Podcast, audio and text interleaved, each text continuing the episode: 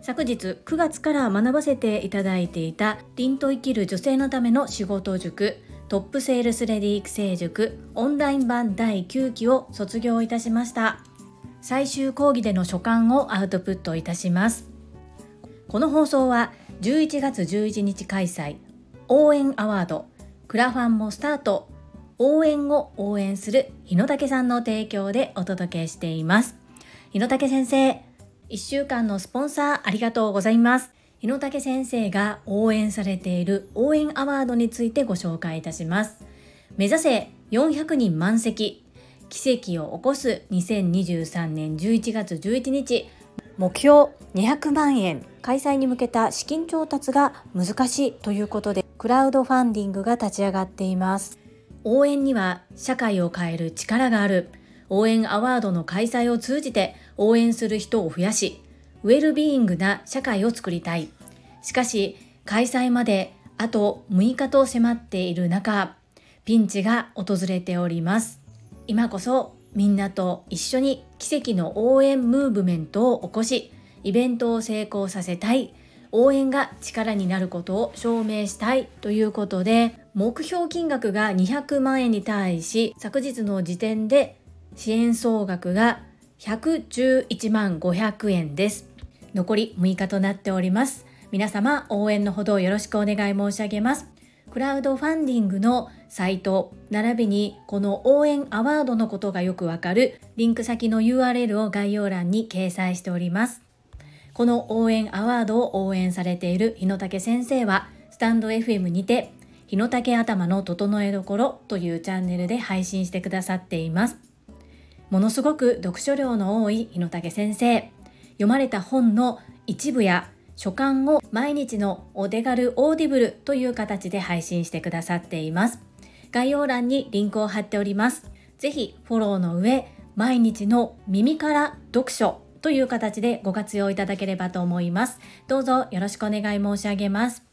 引き続き個人スポンサーさんを募集しております。こちらのお申し込み先も URL 概要欄に掲載しておきます。よろしくお願い申し上げます。この配信はボイシーパーソナリティを目指すジュリが家事・育児・仕事を通じての気づき・工夫・体験談をお届けしています。さて皆様いかがお過ごしでしょうか。本日はオンライン版 TSL 第9期を卒業しての所感をアウトプットいたします。まずオンライン版 TSL って何という方のためにはじめに TSL について語らせていただきその後昨日の講義を受けた学び気づきをアウトプットいたします。 TSL って何？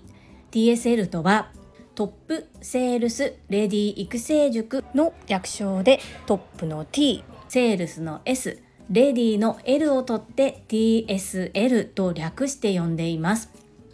この塾は仕事ができて愛される人になる。そのために20年前から株式会社新規開拓代表取締役社長である朝倉千恵子先生が主催してくださっている女性のための仕事塾です。以下トップセールスレディ育成塾のことを TSL と呼ばせていただきます。周囲から目標とされるような人材、性別にこだわらずチームを引っ張っていくことのできる真のリーダーとなる人たちを育成しています。ここまで聞くとわあすごい方々が集まるんだろうな、私なんてどうせ私はついていけないよな、どちらかというとこういう引け目に捉える人がいらっしゃるかもしれません。何を隠そう私もそのうちの一人でした。営業職ではない、そしてすごい方々の集まる集まり、私は自己肯定感が低く人前に出るのも苦手、そして集団が大嫌い、できれば人の陰に隠れていたい、そんな人だったとあえて言わせていただきます。そんな思考の持ち主でしたので自分とこの塾は永遠に関係のないものだとずっと思っていました。そんな私が TSL に入塾させていただいたのは昨年の9月です。オンライン版 TSL 第7期を受講させていただきました。このオンラインになるまでというのはリアルのみ、しかも東京のみの開催でした。コロナの影響で完全オンラインに切り替えられ、そのおかげさまで兵庫県に住む私が参加させていただけております。 TSL との出会いは朝倉千恵子先生のボイシー配信です。そこで超ネガティブっ子だった私は衝撃を受けます。こんな風に背中を押してくれる方がいらっしゃるんだ。衝撃が走ったのは言うまでもありません。ボイシーと出会わせてくれたのはキングコング西野昭弘さんのおかげさま、そして西野昭弘さん経由 YouTube 講演家鴨頭義人さんの配信を聞くようになり、その YouTube 講演家鴨頭義人さんがご紹介されていたのが朝倉千恵子先生でした。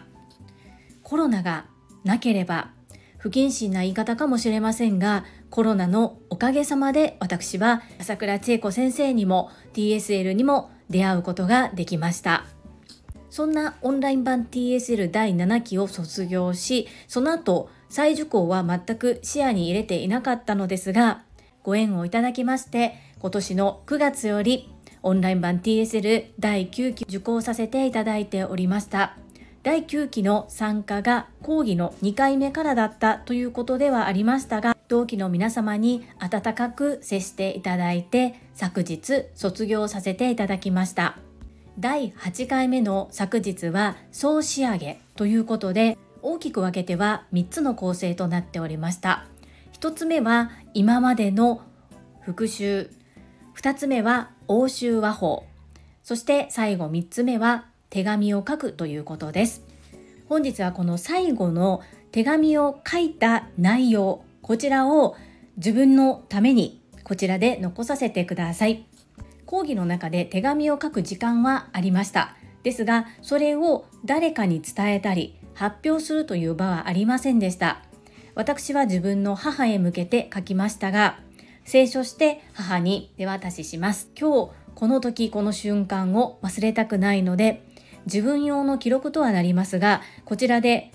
音声で残しますので、よろしければ一緒に聞いていただけると嬉しいです。ママへ。47年前、へその緒が首に2回半も巻いていた私を帝王切開で産んでくれてありがとう。ママのしつけは厳しかった。なんでうちの家だけこんなに厳しいし、制限が多い、自由がない、ずっとそう思ってた。社会人になった途端に何も小言を言わなくなり、逆に不安にさえ感じました。何を思っているんだろう、どう見ているんだろう、そう思いながらも自由に今まで我慢してきたことを、やりたいことを好きなようにして過ごしました。ママを初めて心から尊敬できたのは結婚をして子供を産んでからです。家事育児完璧にこなし、お父さんとも仲良し、私にとってママは理想の母親像です。自分が子供を産んで気づけたことは、それはママがなぜ厳しかったのか、それは愛しかない、大切だから厳しくしつけ、愛するからこそ社会に出た時に恥ずかしい思いをさせない思いがそこにあったと、それに気づくのに30年以上もかかりました。私を産んでくれてありがとう。厳しくしつけてくれて感謝しています。ママの娘に生まれてよかった。大好き。ありがとう。はい、いかがだったでしょうか。まさか自分の母親に手紙を書いてこんなに号泣するとは自分でも思っていませんでした。このお手紙を書く時間をいただいて、手紙、紙に向き合った瞬間にもう流れる涙を抑えることができず、泣きながら書いた文章です。そしてもう一度泣いているから落ち着いていると思って、今読み返してみても溢れる涙を止めることができませんでした。昨日2023年11月3日というのは恩師であり唯一無二のメンターでいらっしゃる朝倉千恵子先生のお母様の命日でした。2019年11月3日、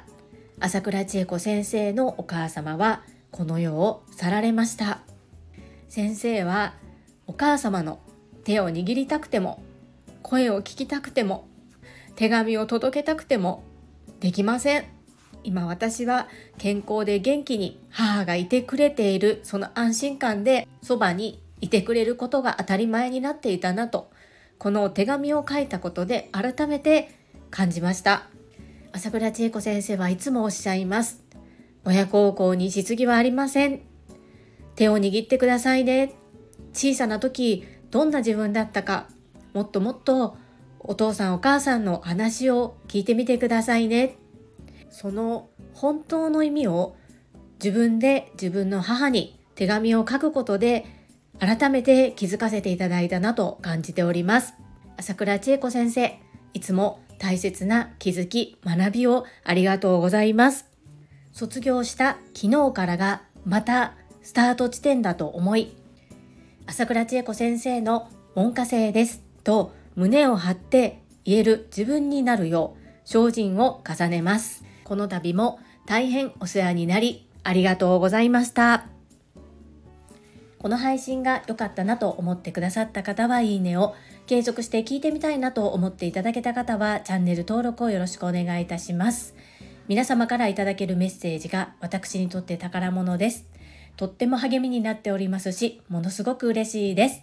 心より感謝申し上げます。ありがとうございます。コメントをいただけたり各種 SNS で拡散いただけると私とっても喜びます。どうぞよろしくお願い申し上げます。ここからはいただいたメッセージをご紹介いたします。第800回書簡、昨日はフライング800回&ボイシーフェスアウトプット6、こちらにお寄せいただいたメッセージです。ほめほめドッグトレーナーゆかさんからです。ジュリさん、配信800回記念おめでとうございます。先日の私へのコメント返信でも丁寧で嬉しいメッセージをありがとうございました。フィシェルさんの加熱用のお魚を生で食べちゃった私に比べたらジュリさんのフライングなんて全然可愛いですゆかさん、メッセージありがとうございます。ゆかさん暴露しちゃいましたね。実はフィシェルさんっていうのは未利用魚と言いまして、市場に出ない、そこで破棄されてしまう、あまり名前の知られていないお魚を爪の味付けで加工をして定期販売してくださる、こういったサービスを展開されているのがフィシェルさんなんですが、私がこのスタンド FM でフィシェルさんのことをご紹介した後、ゆかさんが定期販売を購入されているんですね。そして今日はこんな風に食べましたよっていうことで、サラダとともにその未利用魚が添えられた写真を送っていただいたんですが、たまたま私の方が先に食べていたということもあって、なんかこの切り身、魚の切り身見覚えがあるなと思ってよく見ていたら、すごく身が分厚いんですね。で、生で食べれるものと加熱してくださいと表示があるものが混ざって届きます。ゆかさんは全て生で食べれると勝手に思い込んでいて、表示されているにもかかわらず加熱用のお魚をサラダと一緒に食べちゃったんです。で、私が写真を見た時にと思ってゆかさんに確認したところ、ああもう食べちゃったっていうことでお腹を壊さずよかったんですけれども、すごく2人でメッセンジャーでのやり取りだったんですが爆笑したんですよねこの話ゆかさんバレちゃいましたねはい、めちゃくちゃ可愛かったです。ゆかさん、メッセージありがとうございます。続きまして、第6回ゲリラライブ、キャプテンの真似をしてコメント返信&オーシャンゼリゼ、こちらにお寄せいただいたメッセージです。ゆふこれたかさんからです。ちょっと TSL 最終日前日にスタイフライブするなんて聞いてないじゃない。ゲリラライブするんだったら前もって教えといてや。この気まぐれな感じがまるで B 型のようこれたかのメッセージありがとうございます。 B 型女子最強ですよ。私大好きです。私の周り B 型女子めちゃめちゃ多いんですけど、めっちゃ好きです。みんな大好き。そう、ライブ配信は10月は本当に1回だけで、その後1ヶ月してなかったんですよね。で、そろそろしたいなと思いつつもどうしようかなと思ってた時に是枝かあのからなあなあライブ配信せえへんのって連絡もらったんですよね。それも若干からかうように私が TSL で緊張することを分かっていてその前日にしたらっていうような提案でした。素直な私はそのまま受け止めてそれでライブ配信をしましたよ。是枝かあのご提案ありがとうございます。続きまして第800回学び人生初観葉植物の植え替えからの反省点、こちらにお寄せいただいたメッセージです。かよさんからです。ジュリさん、観葉植物植え替え初めて知りました。同じくサボテンからした人です。私は本当植物を枯らす名人と言いますか、庭仕事に興味がなく旦那さんに任せきり、庭のお花は同じくお花好きの母がおり勝手に植えに来ています。そしてそれも水をやるのが精一杯です。植物も生き物、我が家に来たなら手をかけないとですね。響きました。まずは我が家の小さな観葉植物ガジュマルに何が必要か調べます。はい、かよさんメッセージありがとうございます。旦那様がしてくださって、そしてお花好きのお母様がきっと楽しんでしてくださってると思うので、そこはお母様との、コミュニケーションもありますし、お任せしていいのではないかなと思ったりします。とても微笑ましいですね。で、私も本当にかよさんとどちらかというと同じような人種で、サボテンは枯らすし食物に本当に枯らすというか興味がないというか、そういう感じで生きてきたんですね。で、自分で開業届を出すときに苦手なことにもチャレンジしようっていうのと、コロナのことがありましたのでオンラインがやっぱり増えてきているということで、まず一つ何か観葉植物をということで迎え入れたのがウンベラータです。ガジュマルがあるんですね。そう、きっと観葉植物によってもいろいろと育て方っていうのがあると思いますので、ぜひ調べるだけでも調べてみたらいいかなと思います。かよさんメッセージありがとうございます。続きまして石垣島のおまみさんからです。ジュリさんこんにちは、石まみぴです。私も無知がゆえにいろんな人に嫌な思いをさせたりしてきたと思います。その数計り知れないと思う。自分で思いつくことは今すぐ出てこないですが、海外から帰ってきて周りの人の行動でヒヤッとすること、年齢を聞くこと、ゲイやレズビアンの人を茶化すような感じで話す人、国籍について遺言する人、日本人は特に上記のことを悪気がなく話したりしていますが、かなり NG だと思います。もちろん私もアメリカに行ってなければずけずけと話していたりしてたと思います。本当無知って怖いですね。まみぴ、素敵なメッセージありがとうございます。昨年だったと思うんですけど、私のコメント欄でアンコンシャスバイアスという話が出ていました。リスナーの方の中では高橋明さんが英語を教えておられる英語講師ということで、ただ英語を教えるだけではなく各国によって同じことでも捉え方が違ったりするよということ、そしてアンコンシャスバイアスについても日本人はちょっと疎いところがあるというような話で盛り上がった記憶があります。例えば分かりやすく言ったら痩せてるね、太っているね、この一言も特に日本人の場合は家族だと全然気にせずずけずけ言ってしまったりするところがありますが、海外では家族間でもそういうことは NG とされていたり、本当にこの日本国内だけではなく世界っていうことを視野に入れて物事を考える癖をつけていかないと、これからは本当にグローバル化が進めば進むほど日本人ってデリカシーがないなっていうふうに思われてしまうことも考えられるので、改めてまみぴのコメントを読ませていただいて気をつけようと思わせていただきました。まみぴメッセージありがとうございます。はい、いただいたメッセージは以上となります。皆様本日もたくさんのいいねやメッセージをいただきまして本当にありがとうございます。とっても励みになっておりますし、ものすごく嬉しいです。心より感謝申し上げます。最後に2つお知らせをさせてください。1つ目、タレントのエンタメ忍者みやゆうさんの公式 YouTube チャンネルにて、私の主催するお料理教室ジェリービーンズキッチンのオンラインレッスンの模様が公開されております。動画は約10分程度で、事業紹介、自己紹介もご覧いただける内容となっております。概要欄にリンクを貼らせていただきますので、ぜひご覧くださいませ。2つ目、100人チャレンジャー in 宝塚という YouTube チャンネルにて42人目でご紹介をいただきました。こちらは私がなぜパラレルワーカーという働き方をしているのかということがわかる約7分程度の動画となっております。概要欄にリンクを貼っておりますので、合わせてご覧いただけますようよろしくお願いいたします。それではまた明日お会いしましょう。素敵な週末をお過ごしください。スマイルクリエイター、ジュリでした。